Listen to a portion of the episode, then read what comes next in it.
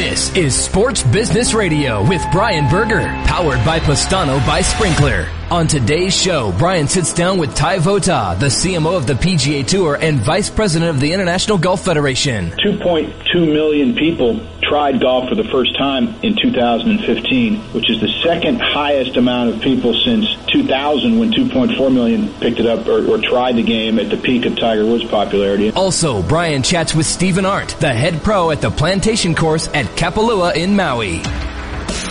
Now, with Sports Business Radio, here's Brian Berger. Thanks for checking out the only show dedicated to covering the business side of sports. We're happy to be powered by our friends at Sprinklr. Follow them online at sprinklr.com. That's S-P-R-I-N-K-L-R dot com. Our featured guest this week, Ty Votaw, the Chief Marketing Officer for the PGA Tour. He's also Vice President of the International Golf Federation. Votaw had a lot to do with the golf returning as an Olympic sport. Recently returned from Rio. We'll discuss Olympic golf as well as the overall state of golf with Ty Votaw on this week's show. Also, Stephen Arndt. He is the head professional at the plantation course at Kapalua in Maui. My daughter and I had the pleasure of playing that course a few weeks ago. They also host the PGA Tour of Champions event that kicks off the PGA Tour schedule each January.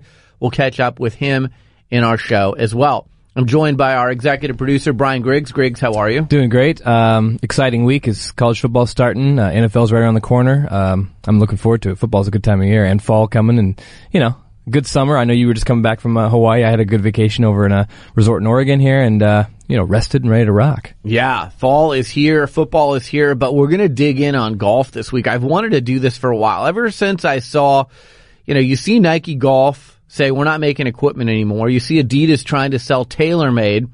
Company like Dick's Sporting Goods says they're not going to sell golf equipment anymore. Golfsmith may be going bankrupt. What's going on with golf? And Ty Votaw is someone who, you know, has been the commissioner of the LPGA Tour.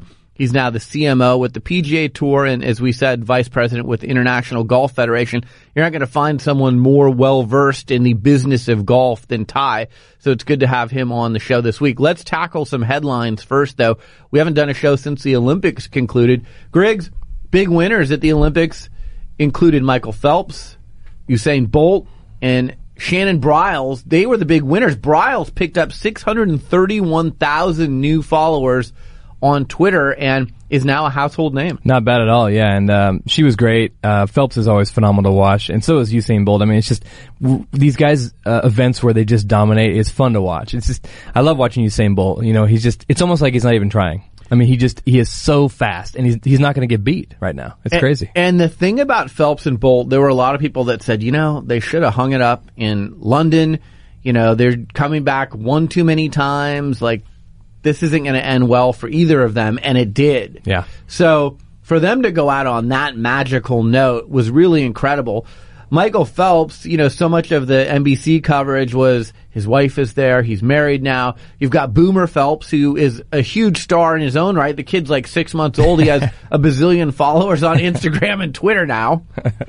Uh, Michael Phelps' face was was big. Yep. You know that's everywhere. It's a is it a meme or a mem? Yeah, that, one of those that they call it, and you know that face is everywhere now.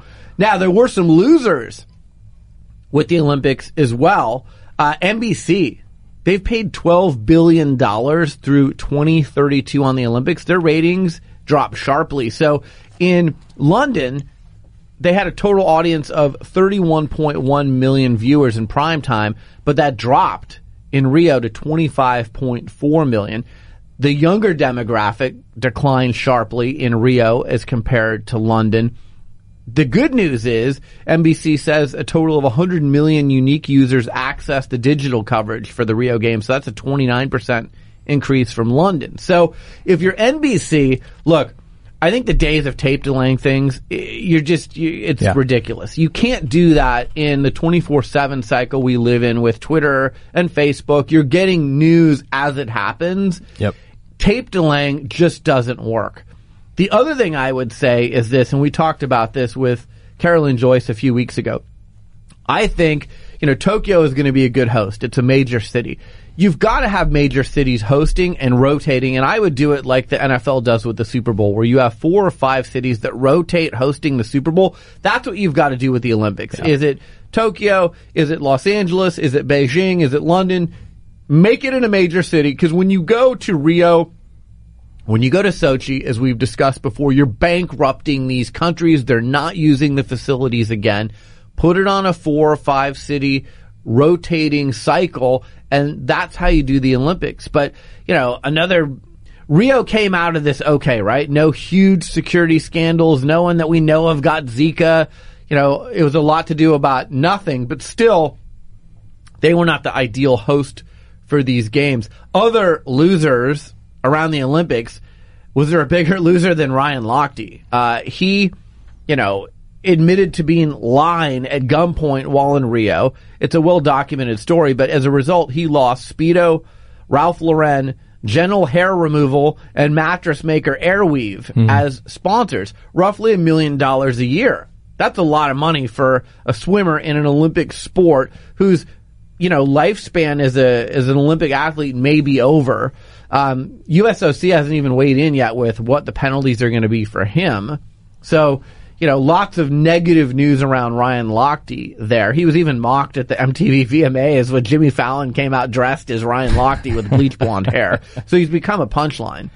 Then the other big loser is uh, Hope Solo from the U.S. women's national team. She was suspended six months after her controversial comments on the Olympics and uh, her contract was terminated with the national team. So she called the Swedish players cowards after they beat the U.S. team.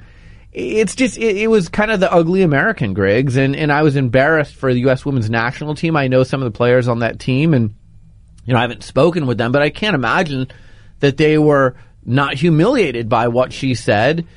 Be a, a good loser, and they lost, and Sweden was the better team that day. And I thought Hope Solo really did a poor job of representing Team USA. Yeah, and I mean, we talked about this before we went on air here about uh, Team USA never really played a solid game the whole the whole uh, Olympics. Right. So they I mean, just couldn't get on track. They just couldn't get on track anyway. So I think she was probably Hope was probably just at the end of her line and like you know she knew they weren't going to win and it doesn't excuse it. Uh, obviously, it's not not not good to do that and you know, you see these people like her and uh, Ryan Lochte, where the Olympics come around every four years. They get this like one week of camera time, you know, quotes camera time, and then they they do something like this, and it's like, ooh, there you go. Well, it's immature behavior, and unfortunately for them, it's on a huge worldwide stage right. where everyone is watching. So it's not just, oh, you know, Hope Solo is playing for the Seattle, you know, women's soccer league. No, this is for Team USA. This is at the Olympics. When you have a press conference after you lose, your words are going to carry weight. And, yeah. you know, what she said was, was not appropriate at all. And, you know, I think I would call this, uh, termination by the national team a, uh, it, she had this coming for a long time, sure. right? If yep. she had been someone who had no trouble in the past and had said that, maybe they would have suspended her. But to terminate her contract, I think this was the last needle. You know, they, they U.S. women's soccer was fed up with Hope Solo, yeah. and this is the result of that. The last headline this week, the Oakland Raiders, could they soon be the Las Vegas Raiders? This has been discussed for a while, but now the Raiders have filed for the trademark Las Vegas Raiders, and the Raiders, the Las Vegas Sands, and Majestic Realty have zeroed in on a site and a $1.9 billion budget for a proposed 65,000 seat football stadium in Las Vegas. I think this would be a really good move by the Raiders probably by the NFL. Now that the NHL is going to be in Vegas, playing at T-Mobile Arena, like the the ice has been broken, right? You've got pro sports yeah. being played in Las Vegas.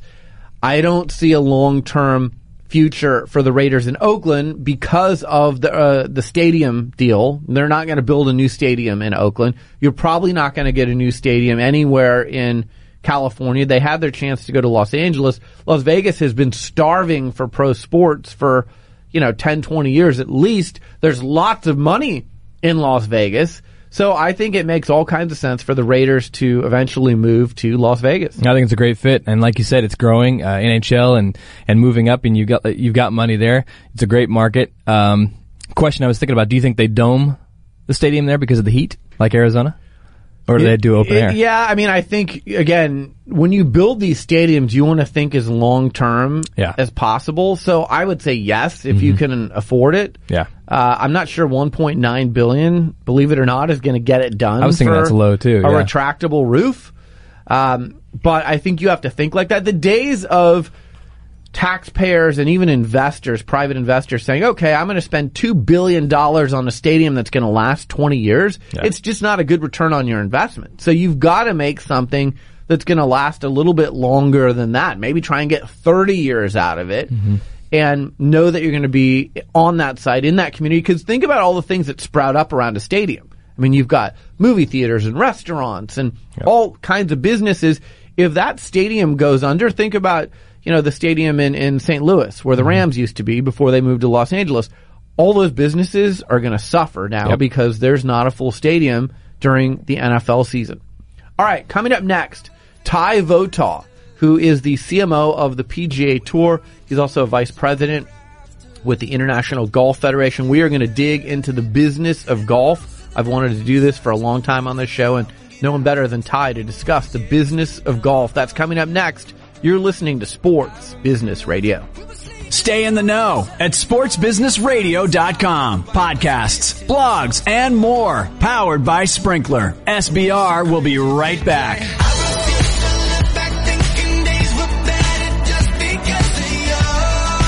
At Sports Business Radio, we are proud to work with Sprinklr, the leader in connecting teams with their fans. Whether you want to put selfies on the Jumbotron, provide in-game Twitter voting, create a dynamic social media lounge, or activate a hashtag campaign on your website, Sprinklr can design an amazing social experience true to your brand. With Sprinklr, teams can take social media posts from fans and display them across any screen in any venue. The cutting edge visual displays empower fans to tell their stories in a new and compelling way. Teams like the New York Yankees, Dallas Cowboys, Boston Red Sox, LA Kings, and Cleveland Cavaliers all use Sprinklr to engage their fans and connect with them at the speed of social. On top of its many features, using the Sprinklr visual display platform can pay for itself through selling sponsorship. As an example, the LA Kings sell sponsor space to Delta and other clients and run the ads using Sprinklr. Want to learn more about bringing your brand, fans, and social data to life? Schedule a demo today. Go to sprinklr.com. That's S-P-R-I-N-K-L-R dot com. If you're a fan of this podcast, you understand the real power of engaging your fans. And Sprinklr gets it better than anyone. Back to Sports Business Radio with Brian Berger. My guest is Ty Votaw. He is the Chief Marketing Officer for the PGA Tour. He's also the Vice President of International Golf Federation. You can find the PGA Tour on Twitter at PGA Tour. Ty, how are you? I'm great, Brian. Thank you. Hope you're well. I'm doing well. Thanks for uh, coming to the Sports PR Summit this past May at the Players Tribune as well. It was great to have your input on our panel there and great to meet you in person. Now, you've been super busy. You just returned from Rio where golf returned to the Olympics for the first time since 1904 for the men. Last time golf was in the Olympics for the women was 1900. Overall, how do you think everything went? It was a special uh, two weeks. Uh, I, I don't think when we went into it, if someone would have said um, you would have had six medal winners from six different countries, you'd have 41 countries participating, uh, 34 on the men and 34 countries on the women's side, and you'd have an Olympic scoring record set by a Russian woman golfer. Uh, we would have thought we took the goal of growing golf around the world as part of being in the Olympics, and uh, and we think we're on our way to having that realized because of the performance of those two weeks. It uh, was very special in terms of how the players reacted to the Olympic experience, how the fans in in Rio and the attendees of the Rio uh, Olympic Games um, participated and supported the uh, the two competitions. It was a it was a very special two weeks for our sport, and it was uh, an honor to be a part of it. You've been around golf a long time. What would you say are the biggest differences for Olympians and fans doing Olympic golf versus playing a PGA Tour event or even a major? Well, I think it. I think in some ways it, it depends on what country you're in. uh, in in those countries where golf is fully developed, and by that I mean it, it you know five to eight to ten percent of the population plays golf. Those are primarily English-speaking countries like the United States and the UK and Canada and uh, and Australia. In those kinds of countries, um, you'll probably think that uh, golf is may not need the Olympics. Um, it takes uh, people in those countries a long, maybe even the United States, a long time to appreciate Olympic achievement over that of what they say week in and week out on the PGA Tour. Uh, but when you look at a country like Korea or India or um, even Japan, uh, where you have, you know, it's a golf playing nation, no question, but Olympic achievement is the pinnacle of all athletic achievement.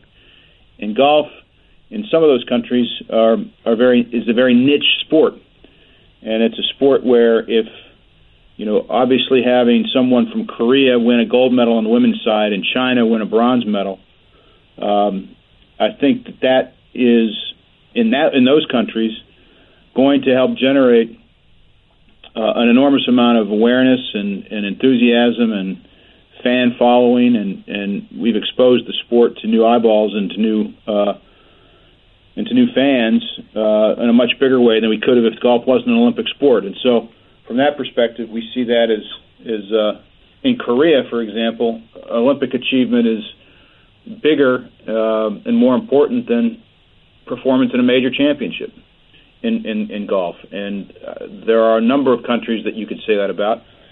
But even in a country like the UK, uh, which is a fully developed golf playing nation, when Justin Rose uh, won his gold medal, uh, 42% of the, all households in the UK were tuned in to watch that telecast. Mm. So that doesn't happen every week on the PGA Tour um, or in on the European Tour in the UK. That speaks to the power of the Olympics and what a sport being part of the Olympics can mean to increasing its profile around the world. Last question on the Olympics. You found out in 2009 that golf would return.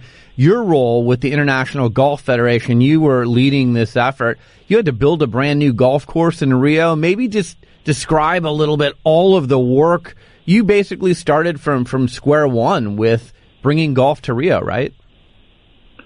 Well, uh, Rio had two golf courses um, in all of the city of Rio, uh, both private golf courses, neither one of which uh, were either capable of or an ideal choice for uh, the Olympic Games, and so we had to we had to work with the reorganizing committee, the city of Rio, uh, a landowner uh, who who was able to um, put up the land for the golf course, and it it took us a lot longer than we would have uh, expected. Certainly longer than it would to take a, to build a golf course in uh, a country like the United States or another golf playing nation.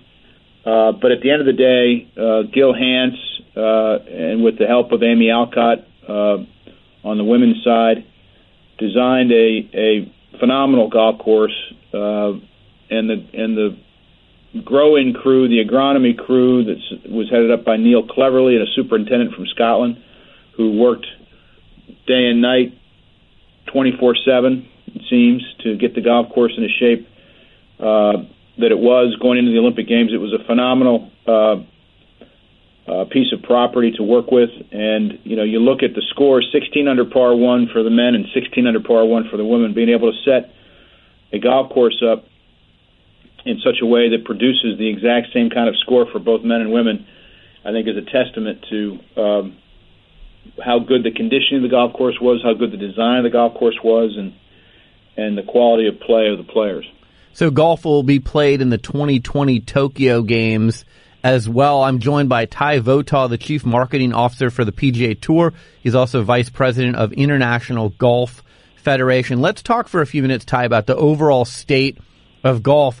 When we were in the green room at the Sports PR Summit, I, I spoke with you for a few minutes. I told you that I have an 11 year old daughter. She plays some golf, and I'm looking at young kids getting into golf today, being introduced to golf. I had Chris Evert on my show two weeks ago, the tennis icon, and she said that she thinks with tennis and golf participation for youth is down because kids today want to play team sports. It's a little easier with smaller fields or you lower the basket for basketball. They're social.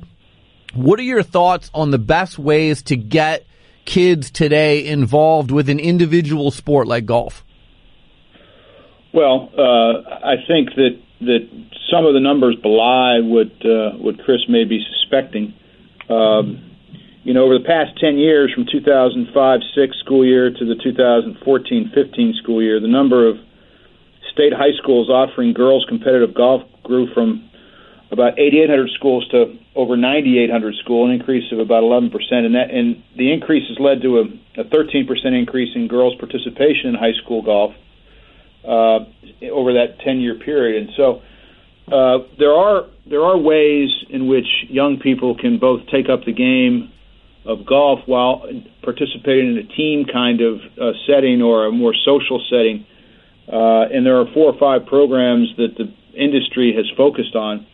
Uh, PGA Junior Leagues is one that combines both the individual aspects of the game with a team setting. It's kind of like a little league for golf. But the LPGA USGA Girls Golf is another example. The First Tee is another example. Um, and I think that, you know, over time, uh, those programs who have seen drive, chip, and putt is another example, although it's more individual than team, obviously. But those four programs for young people who have the support of the significant golf organizations uh, in this country, the PGA Tour, the LPGA, USGA, and the PGA of America, uh, are, are have had remarkable growth over the past three or four years because the industry, those four organizations primarily, have gotten behind those four programs and kind of pulled all their resources to help promote it.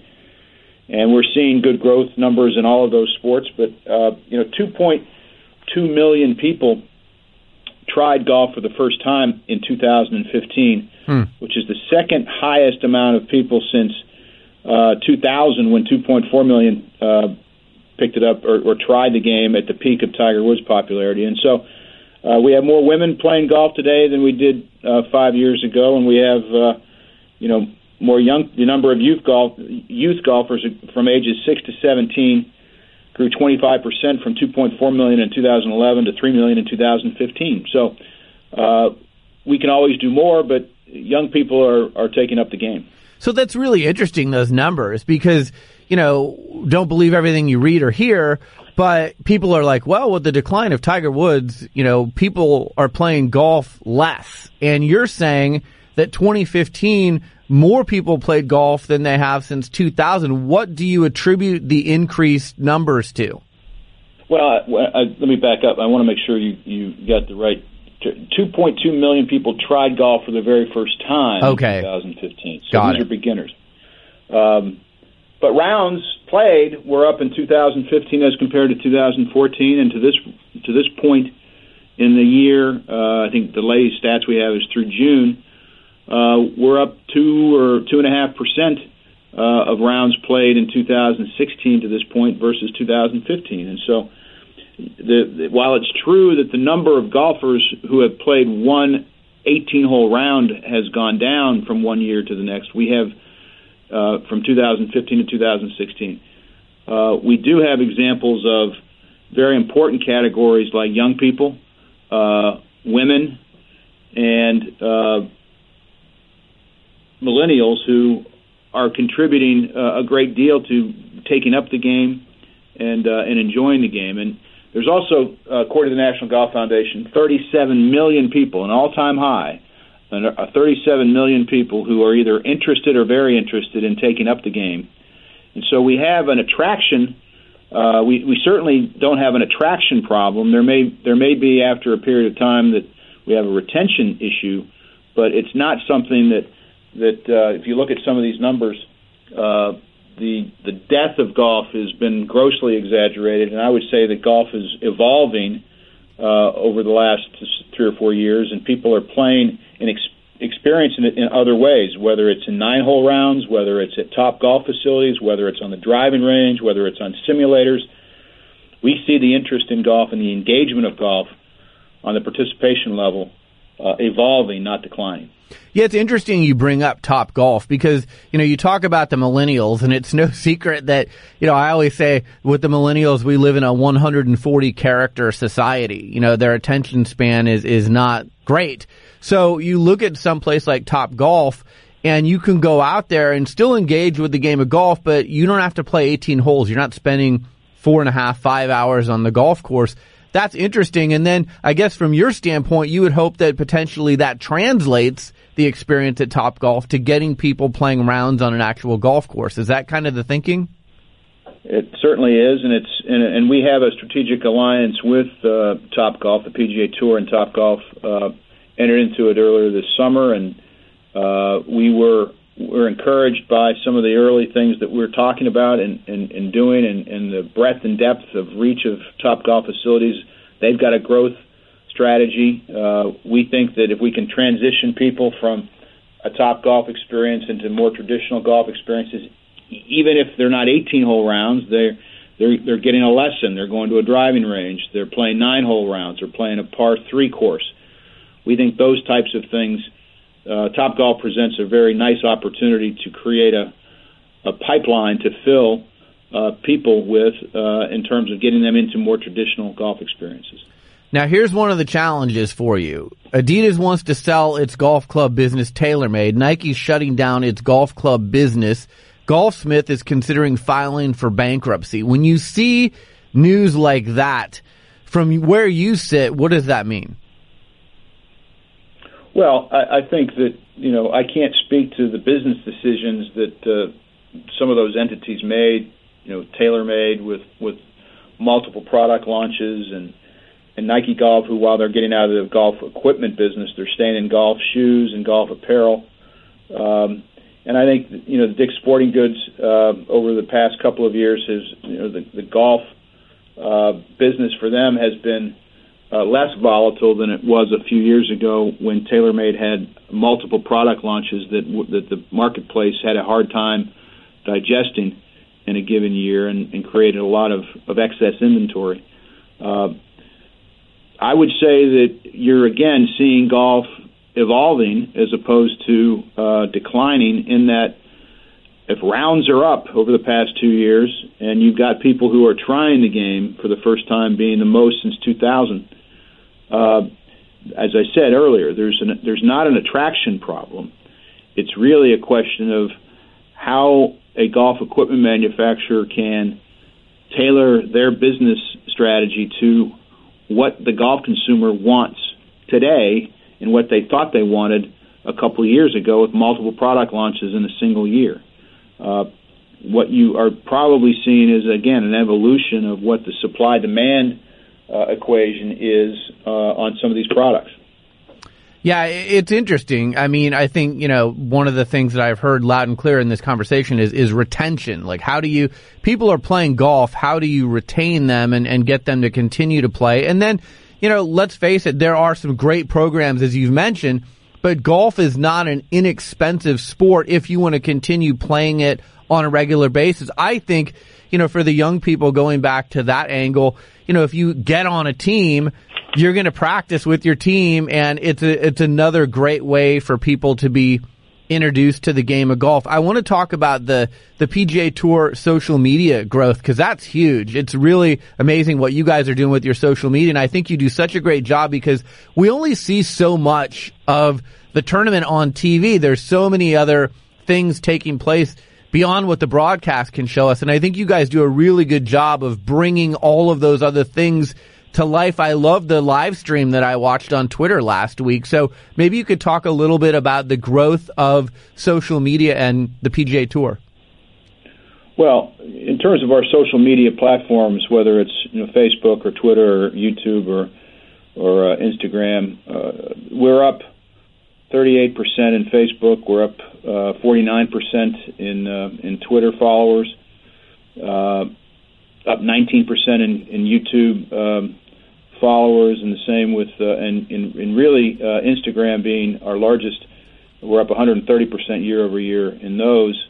Uh, but it's really more. Uh, it's less about followers. We, we we want you know those number of followers obviously, but it's also our engagements per post are up 45% year over year, which is really whether it's a like or a share, um, et cetera. Those, you know, if we post something and it, and it gets it, it, it gets that kind of engagement with likes or shares, uh, we're seeing that being up 45% over the previous year. And, and a lot of that relates to the fact that we are creating content outside of our telecasts, which are really, we think, our meals.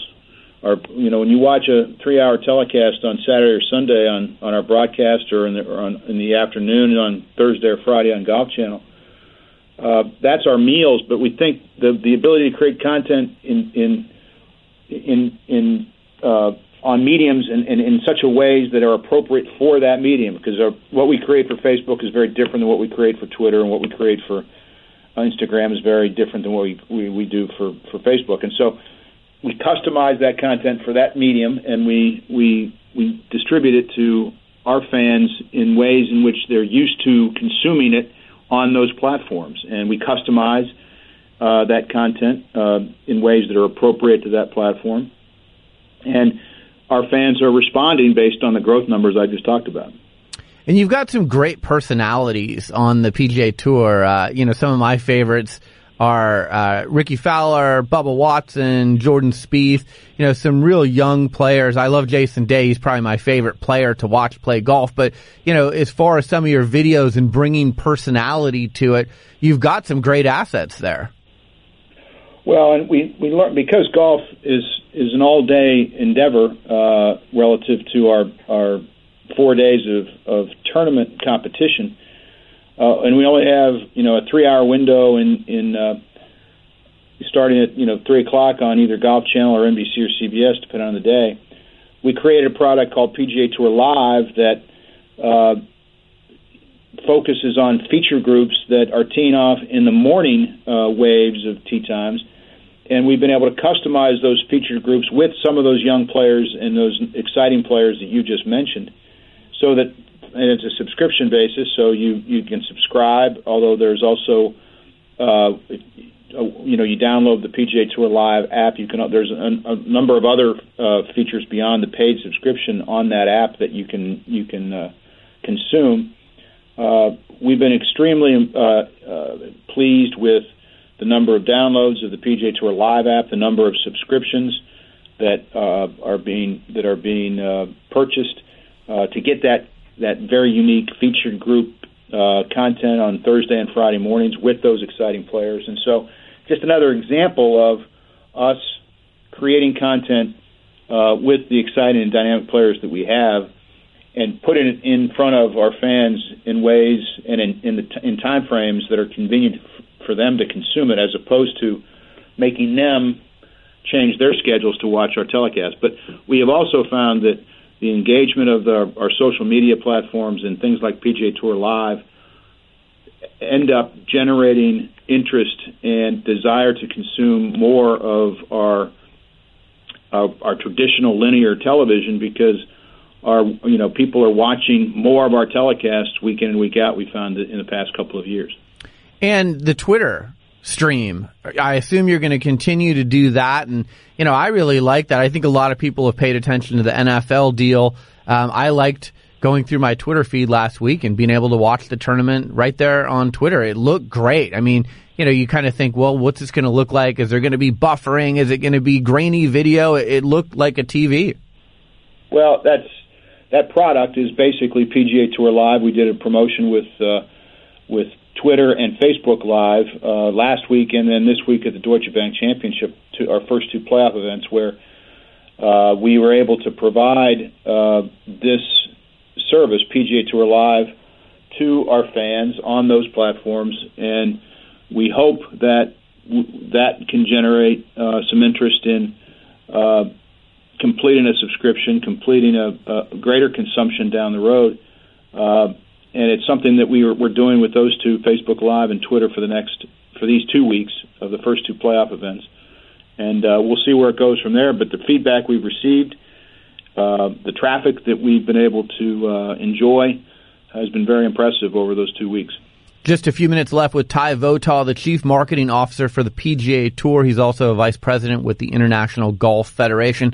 So, Ty, as the Chief Marketing Officer for the PGA Tour, If I were to ask you to give me two to three adjectives to describe the brand of the tour, what do you want me to think of or see when I watch the PGA Tour? How would you answer that?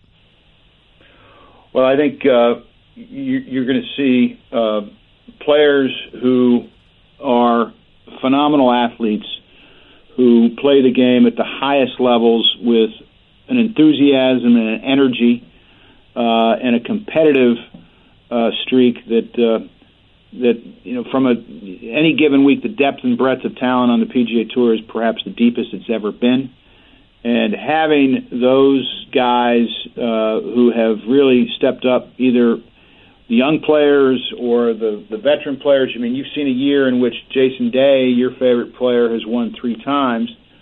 But then you've also had a player like Jim Furyk uh, become the first player in the history of the PGA Tour to shoot a 58. Amazing. Uh, that kind of competitive friction, uh, either between the young players and themselves, or the young players and the veteran players, or the veteran players knocking themselves out to try to make a Ryder Cup team. Uh, we have something for everybody every single week, and uh, it's an exciting uh, time to be a fan of the PGA Tour, and it's certainly an exciting. Uh, time to, to be able to work at the PGA Tour and, and enjoy these great players and these great athletes. The final round of the British Open this year was one of the great events that I've ever watched on golf. Uh, you know, Stenson and Phil Mickelson just going back and forth. Any other year, Mickelson probably runs away with that tournament, but the two of them exchanging shot for shot was just, it was match play golf at its best. Well, that's an example of two veteran players putting on um, you know a clinic on. I think as as people have, I think have said those two those two scores of Henrik and Phil would have won, you know, something like 130 of 140 um, Open championships, and so it uh, it was special to watch. And you had another example of that with Justin Rose and Henrik Stenson coming down the stretch at the right at the men's uh, Olympic golf competition. So. Um, and yesterday you had you had some you know interesting players and Patrick Reed winning coming down the stretch, being pushed by Rickie Fowler and Jason Day and Justin Thomas and and others that uh, that again prove the point that there's something for everybody every single week, whether it's young players or veteran players or a combination of the two. Are there other leagues that you look at and say they're doing a really good job? Uh, you know, I like what they're doing. Maybe we take some of what they're doing because look, you know, it's a copycat world we live in. Some people think of original ideas, but other people say that company is doing that well, and and let's implement that at our company. Well, I, I think I think uh, we are, uh, you know, we admire uh, the success of all of the other professional sports leagues here in the United States, primarily in terms of what they do and what and how they conduct themselves. I would say that you know there's from a from a live streaming perspective, uh, Major League Baseball does a great job with their uh, Major League Baseball Advanced Media Group. That's why we partnered with them for PGA Tour Live. I think the NBA doing great, having their players and having the NBA create or have fans create their own content based on NBA um, kind of uh, aggregated uh, um, materials or, or, or curated materials and content uh, is something that we've also followed, and and you'll see more of that with our own play, encouraging our own players to create their content in practice rounds on site during tournament week or in pro am rounds during tournament week. Uh, those are things we hadn't done before, and we're we're doing them now. And we saw what the NBA did in that regard, and we saw with live streaming what Major League Baseball did. Those are examples of things where uh, we wanted to do the same types of things with our with our sport and they were great, uh, great pioneers and leaders to do that with us. How far are we away from live streaming being more mainstream? Because you know, I have Apple TV. I see HBO now. What they do is standalone, and and some of the other services that are out there. But it seems like we're not quite there yet. Maybe we're a few years away. What do you think? Well, I don't think you're ever going to get away from traditional television. That's that's going to reach large audiences, and and uh, we think that that our television partners do a phenomenal job in creating uh, compelling uh, television and, and compelling programming for their for their networks and their channel uh, week in and week out.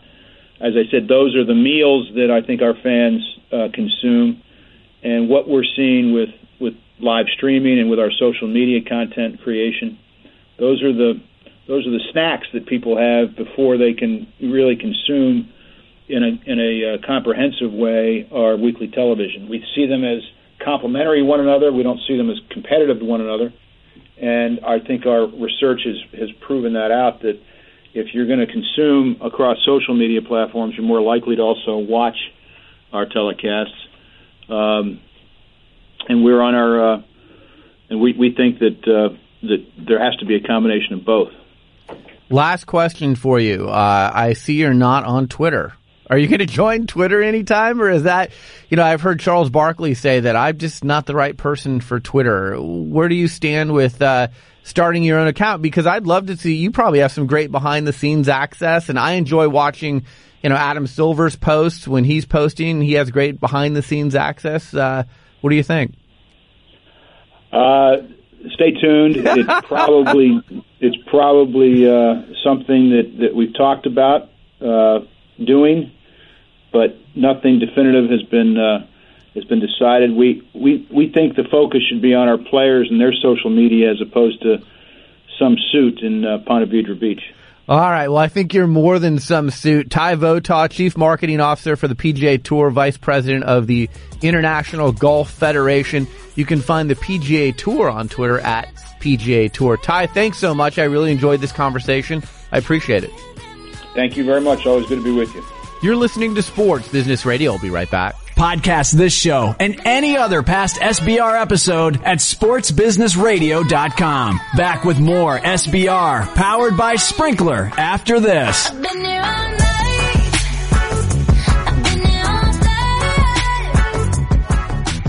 Hi, it's Brian Berger from Sports Business Radio. Did you know that Super Bowl 50 broke the record for single day Wi-Fi usage and beat last year's record before halftime? And then nearly 80% of fans use their mobile phones during live sports events. Today's sports fans expect strong, fast mobile connections at their favorite stadiums. And that is why major venues around the country work with Boingo Wireless to manage their wireless networks. Boingo knows fans and they know how to make a venue's vision for the connected fan experience a reality. Boingo designs, installs, manages, and monetizes wireless networks at university stadiums like K-State and the University of Houston and major league venues like Chicago Soldier Field and Philips Arena, home of the NBA's Atlanta Hawks. Boingo is the only company that can provide end-to-end wireless services so teams can focus on the big game, not on their network. Sports Business Radio has teamed up with Boingo to bring you monthly stadium stories focused on how technology is changing the business of sports. I will speak with Boingo and their partners, including athletic directors, venue owners, leading sports marketers, and industry influencers who will share valuable insights you'll want to tune in for.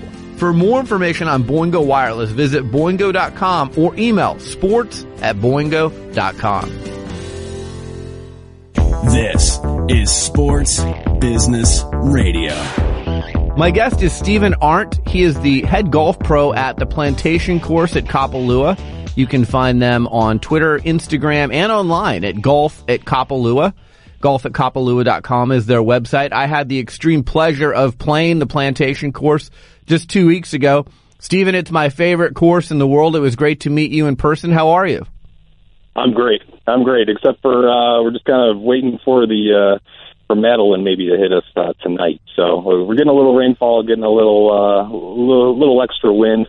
But all in all, there's worse places to be than Maui. Oh my gosh. I did not want to come home and, uh, you know, we played the plantation course. We ate at the plantation house restaurant. You guys are always so hospitable. So I appreciate it. Let's start by talking about the plantation course. It has been home to the PGA Tour's Tournament of Champions for a long, long time. Great place for the PGA to start their schedule in January. That course gets rave reviews. The people who play it, including Jordan Spieth and Justin Day and others, rave about the hospitality there. What makes that event so unique for the people of Maui and for the people that uh, work there at Kapalua? Well, I think a lot of it has to do one with the aloha spirit of the islands. Uh, you know, I think uh, just, embracing and, and all of the visitors and all the guests that come here. Um, you know, we all know that it's a special place. Uh, we all love being here. Um, you know, and with the PGA Tour, it's it's kind of like the All Star Game. So all those guys come out here, and I think it's it, you know they get to bring all their families, they bring the kids, and it's more of a family affair. Uh, and they kind of get a little, almost a little bit of a break from reality, um, the grind of of playing kind of every day. They get to come out here and they'll they'll go down the cliff house and and jump off the cliffs and um, you know, whale season. That's whale season. So, you know, they're all out there, you know, on the boats, uh, the Maui Jim boats out here and the guys get to go out on there and, uh, Captain Tom, who just recently retired, um, takes those guys, would always take those guys out and, you know, check out the whales, spinner dolphins. I mean, it's just, it's just paradise. I mean, all the way around. And just to clarify for our listeners, some of you may have heard that Hyundai is not associated with this tournament anymore, but the tournament is continuing and everything's uh, going on as normal, right, Stephen? That's correct. Uh, what's going to happen is we just had the Barclays last week that Patrick Reed won. Um, Barclays is moving on, um, and what's going to happen is that the Northern Trust, who's been kind of the sponsor more or less for the LA Open, they're going to take over that event. And then Hyundai, because they have a world headquarters down in uh, LA, uh, they're going to move from here in West Maui down over to LA, which kind of makes more sense for them in a lot of ways because uh, then their charity dollars can stay within the community. So let's talk about the two courses that are at Kapalua. There's the plantation course, which I had the opportunity to play, and then there's the bay course, which is a little bit closer there to the ocean. I love Plantation because first, it's where the pros play, which is always fun to play where the pros play. But second, the the vista views there to me are second to none. You can see, like you said, during January, you may see a, a whale out there, or uh, you know, it, it's just an amazing. Every hole seems to have an amazing view of the ocean. Yeah, I, you know, I've played golf. I've been pretty lucky to play 26 golf courses in Ireland and uh, you know, played a lot of golf courses up and down the east and west coast, and played some great golf courses. And I've never played a golf course that had an ocean view, 18 holes all the way around. So we we never uh, we're the closest that we get is probably about 100 feet away from the from the water, but we're never actually on the water here at the plantation course. The bay, um, actually the fifth hole at the bay course, uh, is the only hole on Maui where you actually hit over the water. So that's um, a little plug for the Bay Course because the Bay Course is a lot of fun. Uh, it's an old uh, 1975 Arnold Palmer design, so very classic. Uh, but again, going back to Plantation, you got 18, 18 holes with an ocean view. I mean, that's that's pretty magnificent. No birdies on my round this year, but last year when I played the Bay Course, I did birdie the fifth hole. I'll just uh, birdies are a rare thing for me, Stephen. So when I get one, I have to I have to call them out. Well, Brian, you know, uh, my dad, I'm a fourth generation PGA golf professional, and as my dad would say, there's a reason why him and I sell socks and pads in the golf shop. I always tell people if I had to play, play uh, pro golf for a living, I'd be naked, hungry, and starving. So it's, you're, you're probably doing a lot of sleeping in your car. exactly. Golf is a uh, it's a great, great sport, and I certainly love playing there more than anywhere. But uh, I'm by no means a a pro. So, in addition to the two great courses you have there, the plantation course and the bay course, you also have the academy. Tell people what they can do when they come to Maui if they want to brush up on their game. How does the uh, academy work? Well, the Kapalua Golf Academy is a state of the art uh, facility. Uh, absolutely beautiful. And, and again, you got uh, beautiful views up there of Honolua Bay. Um, ben Hongo is the director of instruction down there. And then you got two great teachers down there and, uh, and Todd O'Neill and Bradley Bowen. Um, you know, again, very accessible. Uh, just walk through the doors. The, the great staff down there will greet you and, and, and take care of you and do whatever they can do to, to knock a couple strokes off your game. Yeah, it's it's a beautiful facility, and it's really it's interesting. I, I come to Maui often and uh, stay on that end of the island, and to see the changes at the academy and how it's grown and the facilities have grown, it's been really fun to watch. Um, in addition to the golf courses and the academy, you know, a lot of courses I've been to, food is an afterthought. It's not an afterthought in Kapalua. You've got the Plantation House restaurant, which is one of my favorite restaurants. My daughter and I always end our trip there.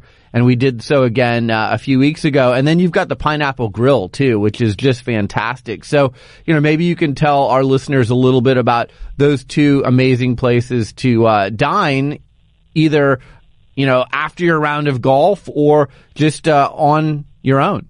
Yeah, I think they're both uh, they're both great restaurants. Uh, they're both well uh, well managed, and again, you know, the staff is very uh, you know very welcoming, and there's a great aloha spirit on either one.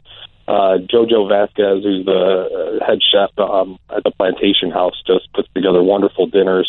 Uh, last Friday of every month, they do a beats and eats uh, type of deal that they can bring in a DJ and brings a little bit uh, younger younger blood and um, kind of a fun atmosphere into into the into the plantation house.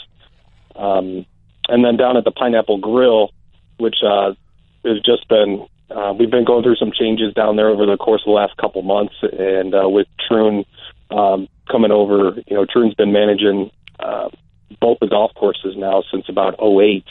Um, again, now Troon has just taken over Pineapple Grill, and uh, they've really done a nice job of transitioning and uh, serving some great food. You know, changing up the menu a little bit. Lots of good fish, lots of fresh fish on the menu. Um, just all the way around, just a, a beautiful. You, can't go wrong either one. You got beautiful settings looking over, you know, Maui. So all in all, you can't. You're not going to get a bad view wherever you sit. Well, I don't know if you do this down at Pineapple Grill, but at Plantation House, I'm going to give everyone an off menu item that you have to try. And I love off menu items uh, one of your servers introduced us to this uh, a few years ago. Sliced pineapple, and then it's got the dip that's like sour cream and cinnamon. And oh, my yeah. daughter loves it. I love it. It's such a refreshing snack. And, you know, every time we come in now, we're asking for that. You know, again, uh, anything that you ask for.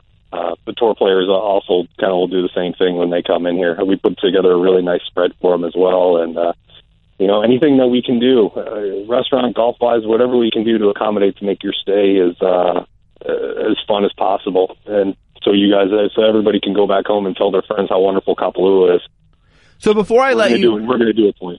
Before I let you go, uh, Ty Votaw is also on our show this week, and we just got done speaking with him. He's with the PGA Tour, the CMO, about the game of golf, and he gave us a bunch of terrific uh, statistics around involvement and things like that. As far as your courses at Kapalua, uh, give us an idea of, you know, if, if I'm planning a trip and I want to come to Maui and I want to make sure I get a tee time and everything, are there certain times of the year that are better to come and, and factor the weather in as well? Obviously, we know you've got the tournament to lead off the year in January, but if I'm planning a trip and I want to come play the plantation or the bay course, give me some good times of year to, to do that. There's never a bad time. Uh, what you're going to find is that there are certainly busier times than others. So January, February, March, when uh, when people are struggling with the snow and want to get out of the get out of the frozen tundras wherever they're at, um, those are our busier months. Uh, January, February, March, those are really busy.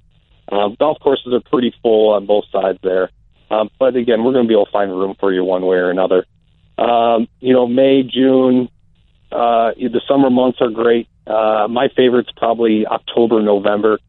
Um, you know, because then we start to get uh, the whales start kind of migrating this way from Alaska, um, and it was just a fun energy when the whales come. Everybody's excited for them. Uh, the waves get a little bit bigger. Uh, the temperature goes a little bit goes you know gets down into the lower 80s as opposed to the high 80s. I know I'm being spoiled, uh, but we pretty much always stay we pretty much always stay in the, the low to high 80s. So uh, you know, there's really never a bad time. I mean, you're we do, of course, on the west side get a little bit more rain than maybe uh, than the other side, but you know, we also have the cooler temperatures. Um, we have the better beaches up this way: uh, Fleming Beach, uh, Honolua Bay, great snorkel spots, Napili Bay, Kapalua Bay. I mean, you got some of the best beaches in the world, you know, within walking distance. So there's really never a bad time. And then, as you were talking about junior golf, uh, both the both the plantation course and the bay course, what we do is after two thirty, um, juniors are complimentary with a paying adult. You know, so that's that's what we want to do to uh, to try to grow the game and try to get some kids out here too. You know, because we know that the kids are the future of golf, and uh, we want them out here. And it's great to have guys like uh, Rickie Fowler and Jordan Spieth out there on on tour, paving the way for those kids. Well, it's great that you do that. We talked about that with Ty Votaw and getting youth involved.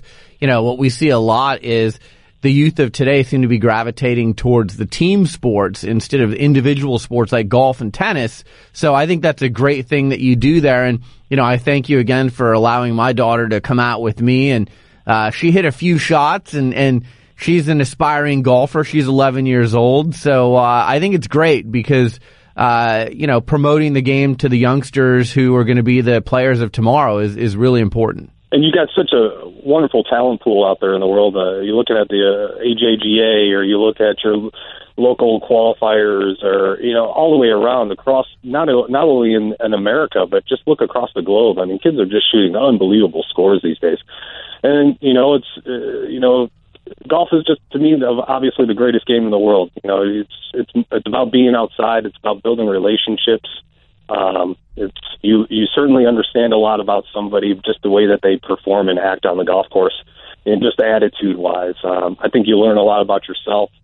Uh, I think you learn a lot about others, and it's just it's just always a special treat to be outside. I knew I grew up um, idolizing my dad and just always wanting to play golf with my dad. Hmm. Uh, and I know it was the same all, all the way around for my dad with my grandfather, and the same thing with my grandfather to my to my great grandfather. So, to me, nothing more wonderful than seeing fathers and sons or uh, mothers and daughters being out on the golf course. I mean, that's that's that's special time. It is special. And, you know, already my daughter and I will remember these rounds of golf that we're playing now, especially at wonderful courses like uh, the plantation course our entire life. So thank you again for that. Speaking of incredible scores, I've heard for years that Jim Furyk lives there in Kapalua. He shot a 58 this year.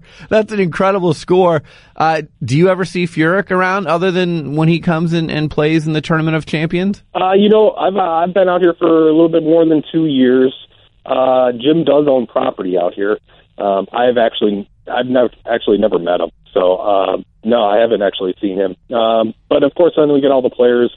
Lee Trevino likes to come out um, in December and uh, we definitely see a lot of celebrities. We see a lot of athletes, NBA players, NFL players. Um, you know, it's it's really pretty cool. I mean, this is again, it's paradise. You know, people want to come out here. You know, uh, have a nice cocktail on, on on one of the beautiful beaches and stare off into the abyss. I mean, we got Molokai. I'm staring at Molokai right now. We Got Lanai off off to my left. I mean, it's just again, it's just one of the most beautiful places in the world. I've been very fortunate to to to see a lot of the world and again, I mean, there's no greater spot than West Maui. I got to tell you that. So if you go play Kapalua, like we discussed earlier in the conversation, I think the signature hole on the Bay course is the fifth hole where you hit it over the ocean. I love the 18th hole at Plantation course where you can boom a drive, play it to the right, it runs down the hill, and it's a par five. And I think it's one of the best finishing holes of any course I've ever played. It's beautiful. And, you know, whenever I watch the uh, Tournament of Champions on TV, I just, I love watching to see how they hit it. That's the other part that's fun about the plantation course is seeing how the pros play their shots in in comparison to how I play my shots. There's usually a big, usually a big difference. But I tell you, on 18, you feel like a big hitter. If you can hit it pretty good to the right, it rolls for a while. And then you've got that decision. Do I go for the green in two or you know do I lay up? Of course I laid up because I couldn't I couldn't get there in two. But uh, it's such a great finishing hole. Stephen, thank you so much for hosting us a few weeks ago. You can go to uh, golf at kapalua.com. You can follow them on Twitter and Instagram at golf at kapalua.com. Stephen Arndt, who is the head pro at the plantation course, go say hello to him when you're in Maui and you go play Kapalua. Thank you, Stephen. Aloha, Brian. Thanks so much for your time. Aloha. Thanks for coming out and visiting us. Yes. Aloha, mahalo. Y- yes. Everybody take care. Yes, we'll see you soon. You're listening to Sports Business Radio. We'll be right back.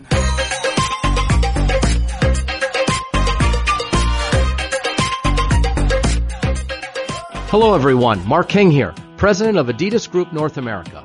One of the most inspiring parts of my job is the conversations I have every day with extraordinary people who are shaping the sports landscape. I talk to athletes, league executives, athletic directors, and agents, and now I'm bringing these conversations to you through my new podcast series, Extraordinary Happens, competing in sports, business, and life.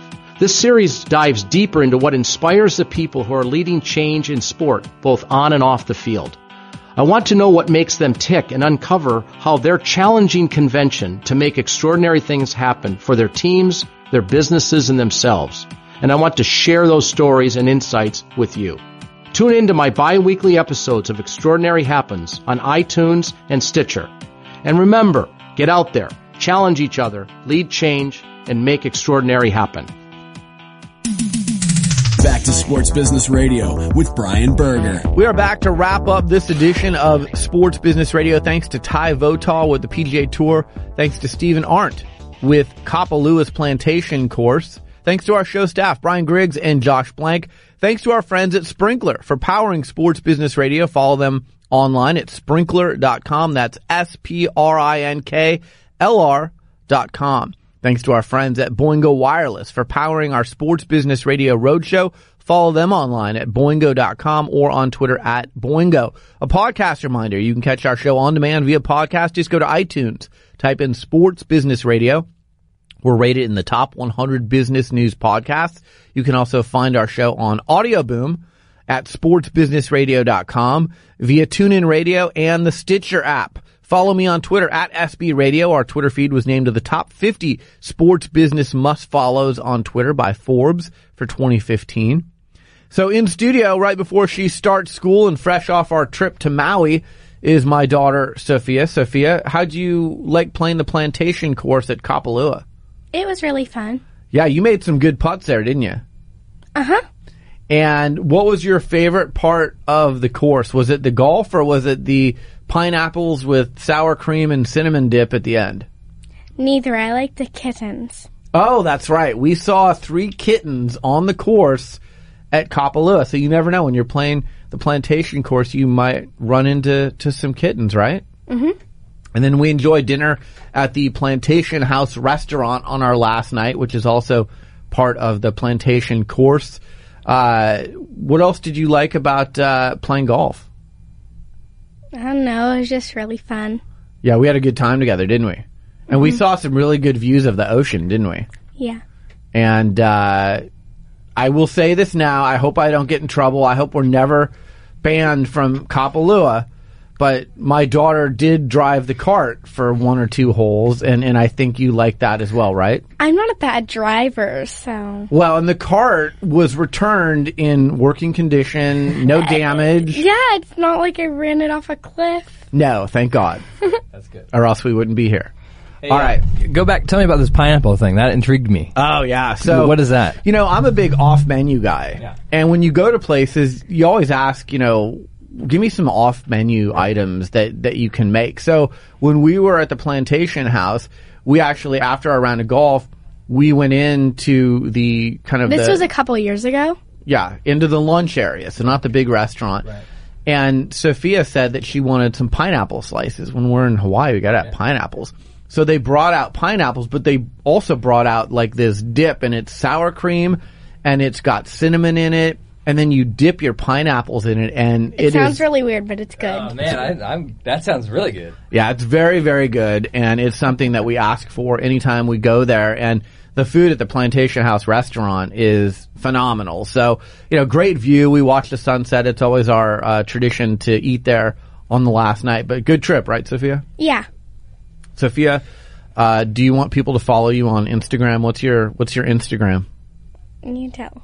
It's Sophia Scotty 2005. So if you want to see some of uh, our adventures, I mean, look, if Boomer Phelps, Michael Phelps' kid, can get like 600,000 followers, let's throw Sophia Berger a few followers on Instagram at Sophia Scotty 2005. Now it is a private account, so uh, Dad and Sophia will have to uh, make sure that you're on the up and up. But uh, if you are, then you can follow Sophia on Instagram at Sophia Scotty. That's S C O T T Y 2005. Anything else that you have to add to the show this week, Sophia? Not really. Good luck with the school year. Good luck with uh, soccer coming up. You're going to be playing soccer, right? I already am. Yeah. So uh, maybe some goalie for you this year. Maybe. Okay. Take over Hope Solo spot. That's right. Watch out, Hope Solo. Here comes Sophia Berger. All right, for Brian Griggs, I'm Brian Berger. Have a great week, and we'll talk to you soon right here on Sports Business Radio.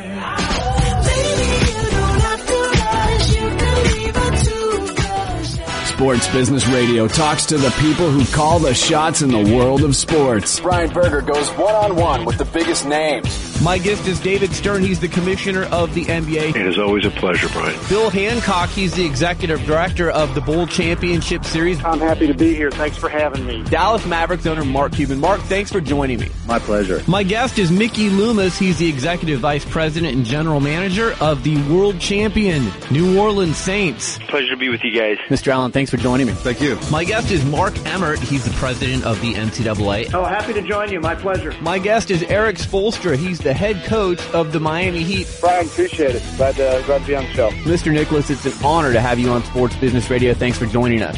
My pleasure, Brian. Visit sportsbusinessradio.com And subscribe to our free iTunes podcast. Follow us on Facebook and Twitter and stay connected to the business side of sports only with Sports Business Radio.